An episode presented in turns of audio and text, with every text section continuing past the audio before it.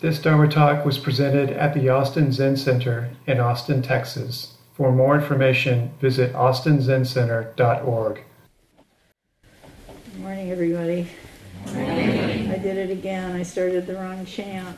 May our intentions. So, like it was announced, I'm going to talk about Hungry Ghosts today because we're having the Sejiki ceremony on Wednesday. I just wondered how many people pretty much already know what a Hungry Ghost is. Oh, a lot of you. Right. Well, going back in the very or the earliest days of Buddhism, historically, hungry ghosts are the denizens of the hungry ghost realm the hungry ghost realm, which is one of the six realms of samsara, or the six realms of rebirth. People in uh, being reborn into the hungry ghost realm, uh, if they're uh, very greedy and stingy, or stingy or jealous kinds of people, and if they act out their stinginess or their uh, greediness or their jealousy and do cruel things to other people, if they do that, they would be reborn into the realm of the hungry ghosts, where they are terribly, terribly tormented by hunger and thirst that can never be satisfied. So, before I talk about them, I thought I might skip down and talk a little bit about the six realms. How many people are pretty familiar with the six realms of the Buddhist cosmology, six realms of samsara? A lot of you. Well, I'll go over them anyway because I think they're very important they're called the realms of rebirth, and even though many of us don't think much about rebirth, at least the standard you get reborn when you die, we don't think about it that much. But the six realms are, as you many of you know, are really states of mind that we are in a lot. We cycle through the six realms of samsara, and it's uh, very interesting to know as much as you can about them and sort of learn what realm you're in at any given time. Figure out where you would be reborn. Actually, in a way, you are reborn. You're reborn from one realm to another, so it's always happening. So the six realms are very symmetrical. They break up into two big units, basically heaven and hell. And then each heaven has three realms in it, and hell has three realms. And the the realms in hell are very neatly uh, correspond to the three poisons of greed, hate, and delusion. The lowest realm is the hell realm, and this is the anger realm, the realm of hatred and anger, and uh, it's characterized by being very claustrophobic, uh, full of a lot of aggression. And when you're in this realm, you feel very trapped in a small, tight place. You don't have any air to breathe. Uh, there's a lot of roasting going on, and boiling in cauldrons, and it's really a lot like you know what we, even us people that were brought up to think of hell, it's a lot what it, what it's what it's like. There's a lot of orange and yellow and flames and, all that. And, uh, so I'm sure that uh, you know that realm from time to time. Hopefully not too much, but. And the second highest realm, or the one up, up one step from the hell realm, because there's a little more space in it, is the Hungry Ghost realm. Oh. And it's called the Preta Loka. I think Loka means realm. So the, the Preta Loka, because these uh, Hungry Ghosts are called, were called Preta in the days of, the, of Sanskrit. That's the Sanskrit name for them. So it's a Preta Loka. It's a little bit more spacious, and I'm going to talk about it more, but, you know, as I mentioned before, it's, it's full of creatures that are full of desire. Everything is desire, and none of their desires can be met. So they have this insatiable hunger then uh, above that, uh, one step above that is the animal realm, and this corresponds to delusion. So the animal realm is uh, filled with creatures that are kind of blind to everything going on around. It's like they wear blinders. They just see what's in front of them. They just do what their habit energy tells them to do, what their conditioning tells them to do. Uh, you know, they're hungry, they may eat junk food. They watch a lot of TV. They don't really, you know, uh, mindless TV, and not PBS or. You know, uh, they don't see very many options. It's, it's kind of really uh, unfair uh, to animals, I think, to call this the animal realm because there's probably some animals that live better lives, but at least Yeah. So those are the three lower realms, the hell realms, and then the three higher realms are. Uh, I'm going to start at the top of that with the God realm, and the God realm is also called the Deva Loka, the God place, place of the gods. In the God, when you're in the God realm, everything is going your way. You're you're um, kind of blissful. You're kind, it's kind of a hypnotic like state that you're in when you're in there because you're not really seeing anything unpleasant. Everything is very pleasant and you you don't really have to do much. You know, you're well taken care of. If you want to eat some nice fruit, there's trees, and you know, it's, it's not like what we think of as maybe as heaven. We don't think too much about it. And uh, yeah, I mean, everything's fine until you start to sort of maybe see something unpleasant, and then you kind of fall out of this realm. It's pretty easy to fall out of this realm. Uh, you can also, I think, probably get kind of bored there too the next realm down then is the jealous god realm. It's called the Asura Loka. And this is an exciting realm. This is the realm of competition, you know. A lot of famous people spend a lot of time in this realm because it has to do with kind of doing a lot of one-upmanship and you know a lot of consciousness about where you are in the scheme of things and going up the ladder at work. You know when you're going up the ladder, that's you're in that in that jealous god realm a lot of competition, achievement. You know, like to, you know, kind of sometimes you think of yourself as a little better than other people, and you're very interested in controlling your own territory. That realm's easy to fall out, out of when you lose. You know, it all seems great as long as you're winning, but you lose, you fall out of that realm.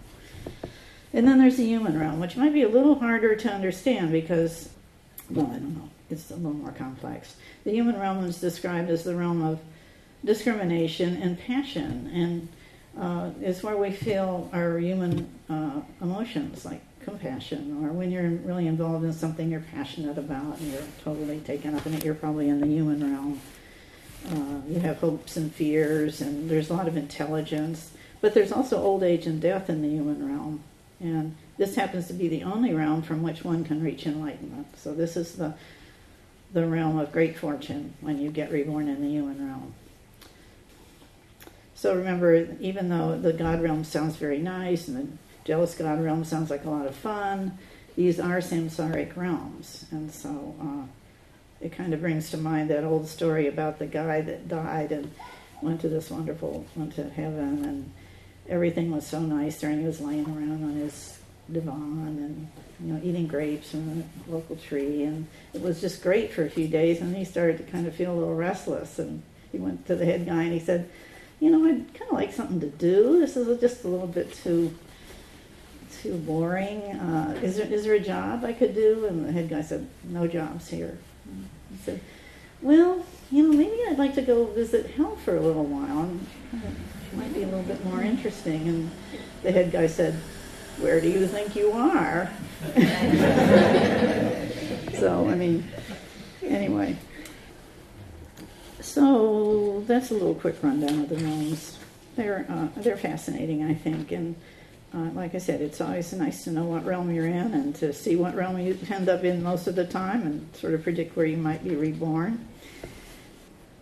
Uh, my favorite writer that writes about the realms is Trungpa Rinpoche. He, I think he writes about them in just about any book he writes. Uh, he wrote, but I, I, read about him first in uh, Cutting Through Spiritual Materialism but then he also writes about them in the, the myth of freedom. And he writes in a very visceral way, so you can really get, you know, you can really understand what it feels like to be in these different realms. Anyway, let's let's jump back now to the hungry ghosts, and now that we know sort of the, the land that they live in and what that's like. So, like I said, they're called the Preta, and their land, their realm is called the Preta Loka. So these preta, these these um, creatures that these um, hungry ghosts are uh, very very unpleasant looking, uh, or most of them are. Actually, there's a guy that wrote a book, and now I'm going to forget his name. He just wrote a book recently about. Uh, where he put together a lot of the old ancient tales about hungry ghosts, and he also there's a he has a video on YouTube, and he shows a lot of pictures of them, and they're fascinating because uh, they're more complex than a lot of the pictures I've seen in the past. But most the most common uh, demarcation of one is it has very very little mouth, like maybe the size of a of a of a pin of a needle, you know, the hole in a needle, and very very large stomachs. One place that they're as big as a mountain, and um, their uh, you know their life is is incredibly uh, horrible, horrific. You know, they do things like eat feces and live in in, in cemeteries, and um, you know, it's a, a real cautionary tale. I'm sure to people to watch their evil karma while they're still alive. They're very preoccupied with the process of becoming rich. Uh, many of them have a poverty, the poverty mentality, which, as you most of you probably know, is a, a, a feeling of always being poor and that there's not enough. There's not enough to go around. There's never enough. So you have to grab everything you can before someone else gets it. They always have a sense of inadequacy. Anything, anything in life is something to consume. Everything they look at, they look at everything as something outside of themselves and something that they want to grab onto and want to want to consume. So they want to art, nature. They want to own everything. They're always hungering for new entertainment. They consume one idea after another, trying to make themselves solid and real. So they're suspended in this unfulfilled desire. It's very painful. They're con- continually searching for satisfaction, like the Rolling Stones. so there's a, a myth, a Buddhist myth, that I hadn't didn't know this, but this has to do with. Uh, uh, how the sort of the beginning of the Hungry Ghost ceremonies that have been going on for a couple thousand years. There was a Buddha had a disciple named Moggallana. Moggallana. Moggallana? Moggallana. Moggallana is uh, also Mulian in Chinese. So he was a disciple of Buddha, but he had a lot of supernatural powers. And uh, his mother had died, and he wanted to find her. Wanted, he wanted to find her out in the afterworld. And because he had supernatural powers, he was able to spot her. And she, she ended had ended up in the hungry ghost realm, which caused him a lot of grief, and she was really suffering. And he brought food to her. He was able to take food to her. Supernatural powers are wonderful. He brought food to his mother in the hungry ghost room, but when she tried to eat it, it turned into burning charcoal, and so she, as soon as she brought it up to her mouth, so he couldn't he couldn't help her, and he went to the Buddha and said that he couldn't save his mother by himself, and the Buddha said, uh, well, that she had done some. Never says what she did, but he said that she was there for good reason. But the only way he was going to be able to help her was if he gathered all of the monks and all of the total Buddhist world, gathered them together, and they all came together in a ceremony. And the ceremony make offerings, and and um, so he did that, and his mother was freed from uh, from the Preta Loka, and uh, so he asked the Buddha if they could do this every year.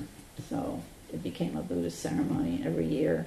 And the Buddha, I don't know, this is strange. The Buddha even made a deal. He said, everybody who's present at the ceremony, if their parents are still living, their parents will be guaranteed a hundred. They will live for a hundred years. There was probably a lot then. Now it's not so abnormal, and they would. Um, and, and then that seven generations back would be freed from the from the hungry ghost room. So anyway, one of those myths, and so that's how this ceremony kind of came into being very very early on. So that was in India. So if we jump over to uh, China and the other Asian countries, China, Japan, Vietnam, Burma, China and, and, a lot of those countries have strong ancestor worshiping, had folk religions that were very, and worshiping of ancestors was very important.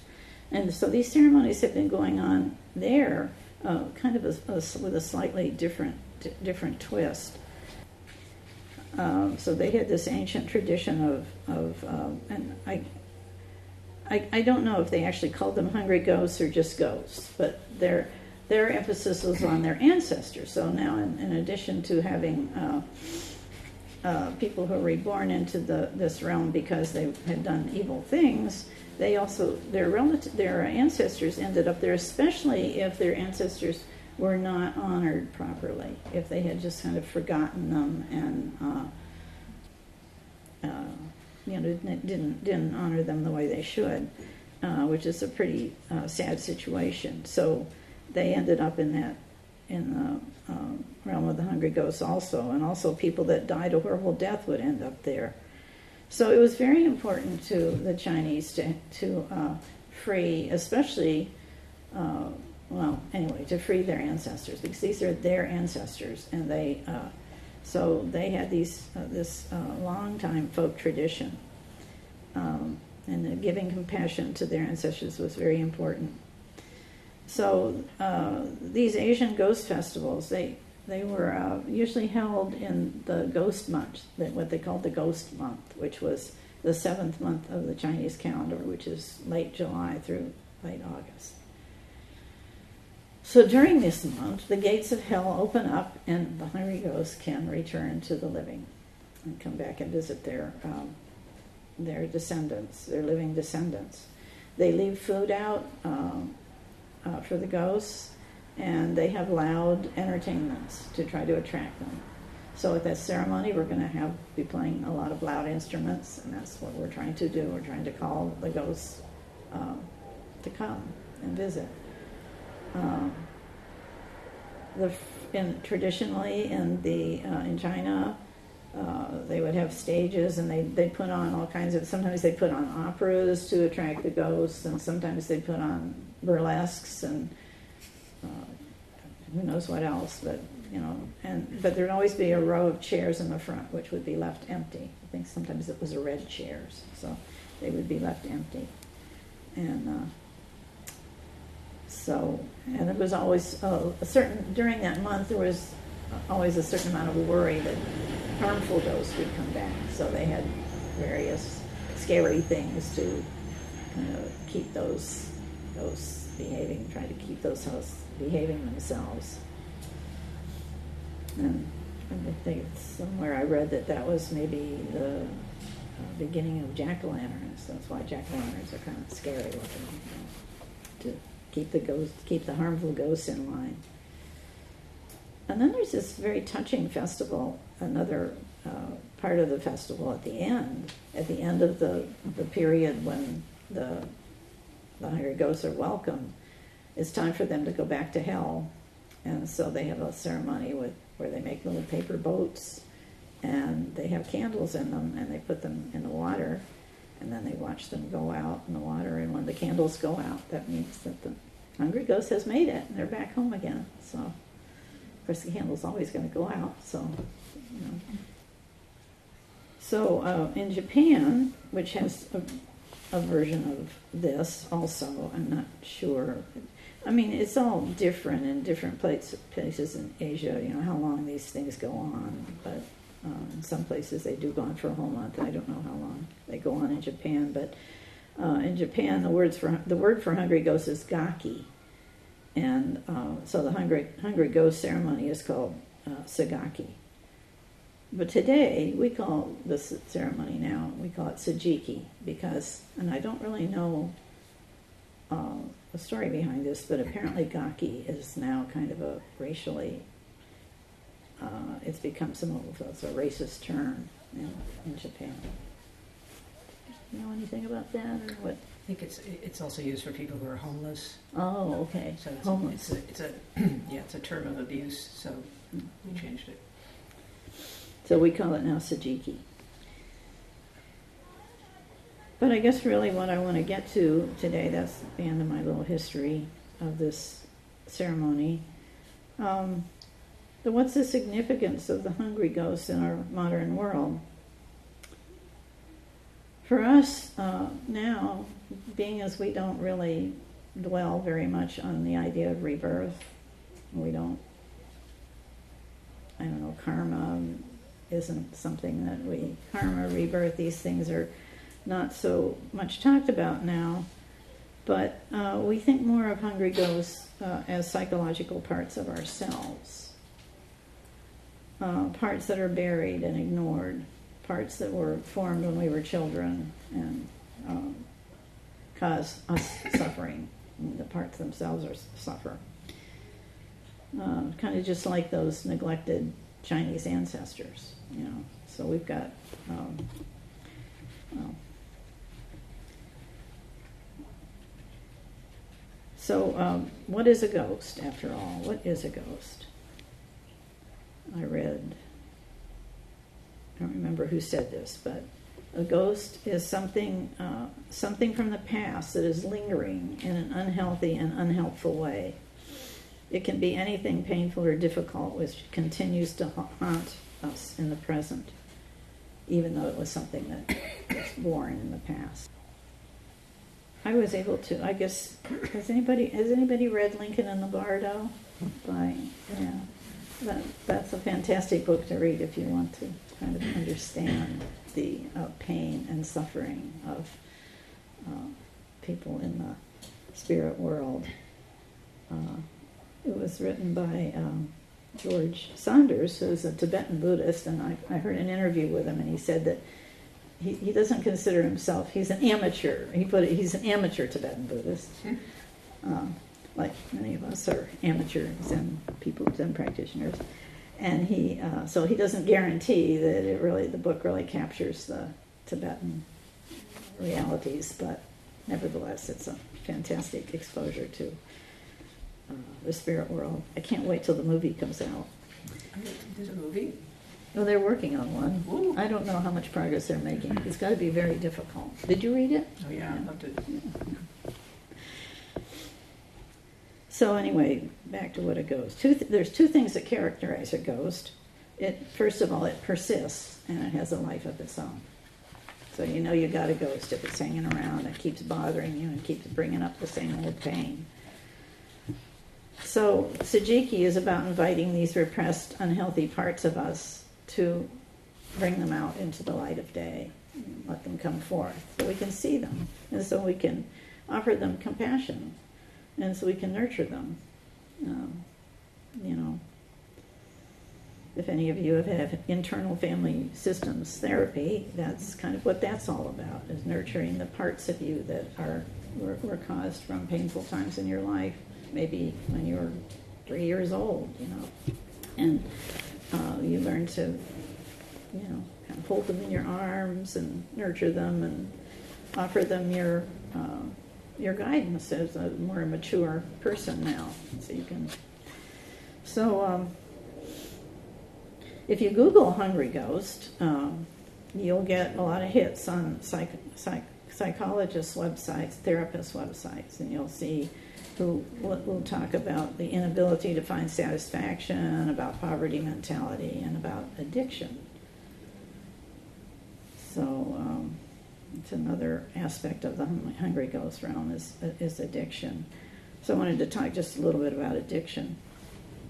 Um, it's easy to you know, think of addiction as the big stuff like drug and alcohol addiction, substance abuse, but um, I really like what Zenki Dillo said about uh, addiction. I don't know if he said it when he was here or it's in his book. You know, he's got a wonderful book called The Path of Aliveness. And it may have been in his book that I read this. But anyway, he defines addiction as those habits of grasping and resisting that we feel we can't live without. So he says every compulsive habit that is difficult to shake is an addiction. So things like our jobs, our power, money, fame, sugar. That's my addiction, my biggest addiction. Gossip. We're all addicts, and our legal addictions give us all the ability to have compassion for those who are suffering the stigma of drug and alcohol addiction and homeless people that have those things, those problems. Because we can all understand it through our own addictions. Um, and then I found this very beautiful quote, I think that really spoke, uh, I thought, very eloquently. Uh, it was by a blogger named Rasha Al Jabi. And she says this She said, But what about the other less subtle forms of addiction, particularly the ones in our, the ones our society tends to praise, applaud, and even encourage? like maladaptive perfectionism and addiction to achievements and our never ending drive to do more, accumulate more, and be more. Doesn't that too qualify as a criteria for the hungry ghost?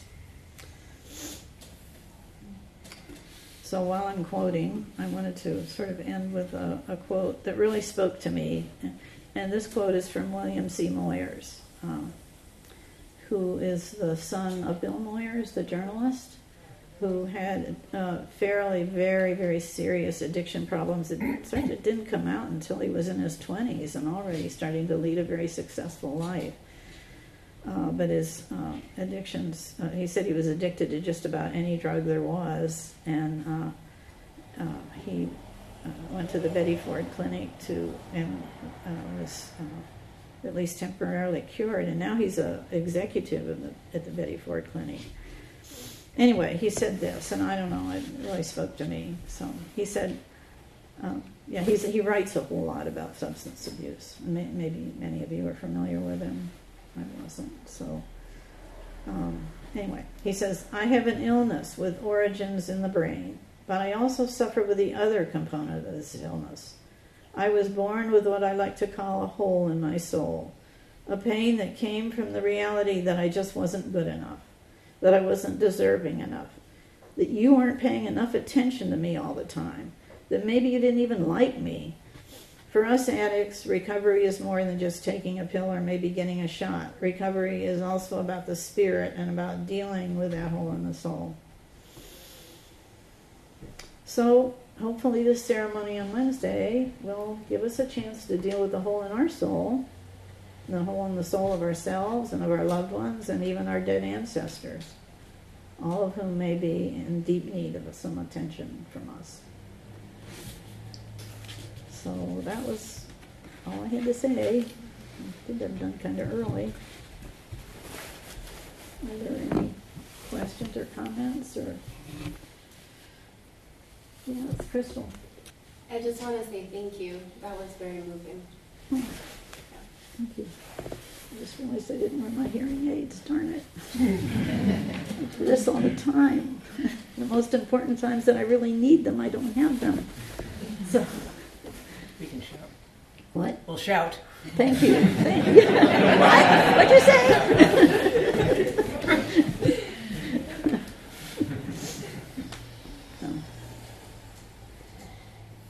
I have a question, Jack. Yes.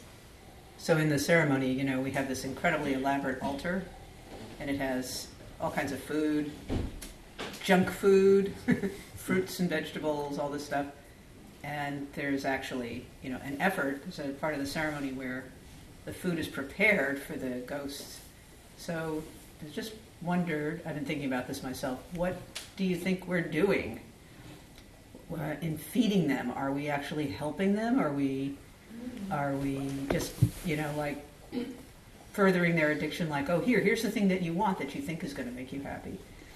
What do you think we're doing? Actually, I had something to say about that. Oh, yeah. do say it. I, I forgot. I forgot. Um, um, yeah, that's one thing that the um, these hungry ghosts uh, are not very um, receptive to the Dharma, and they're not very receptive to anything healthy.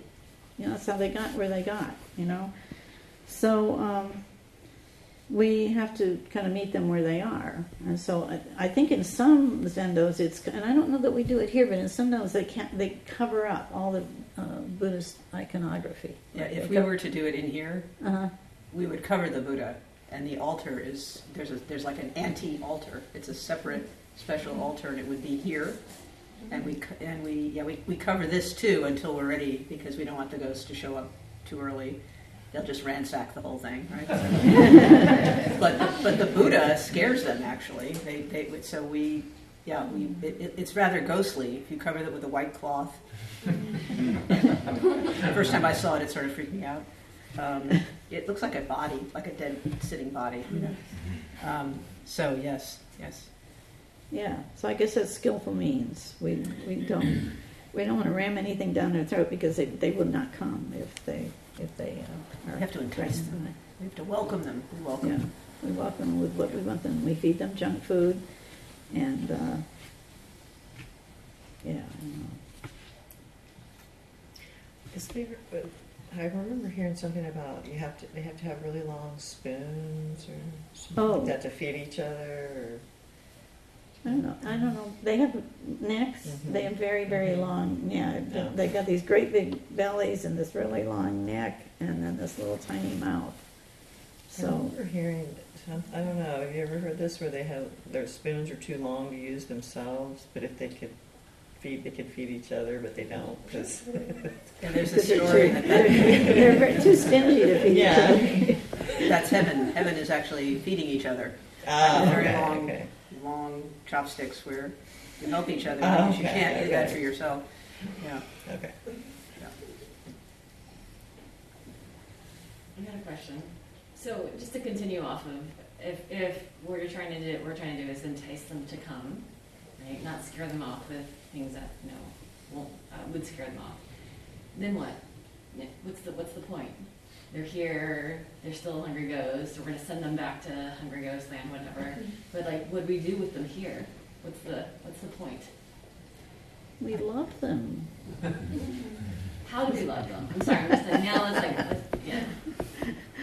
I don't know if there's any We see it? prescribed thing we're we're, We we're pay supposed attention to. to them. What? We give them the attention. Yeah, and we give them offerings. We, give- I guess the offerings are really the what we, we give them offerings and and actually we give them offerings throughout the year. You know, that's what we do at Oryoki. At the end of the meal, we're giving offerings to the hungry ghosts when we dump our, put our water back into the. Yeah, Yeah, but I, I think it's that, it's the fact that we remember them. When my mother was dying, she was, her big fear was that she would be forgotten.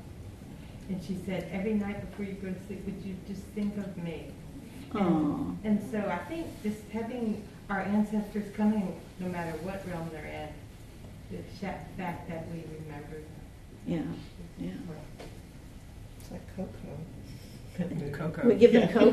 No, it's No, not. it's a movie, yeah. Oh, It's oh. just- Oh, that's an idea. Cocoa. It's like no, it's like the Mexican Bardo, you Yeah, know, which is really very interesting. How you know these are all cross-cultural kinds of attitudes. So that you know it's very prevalent in Asia, but not just Asia.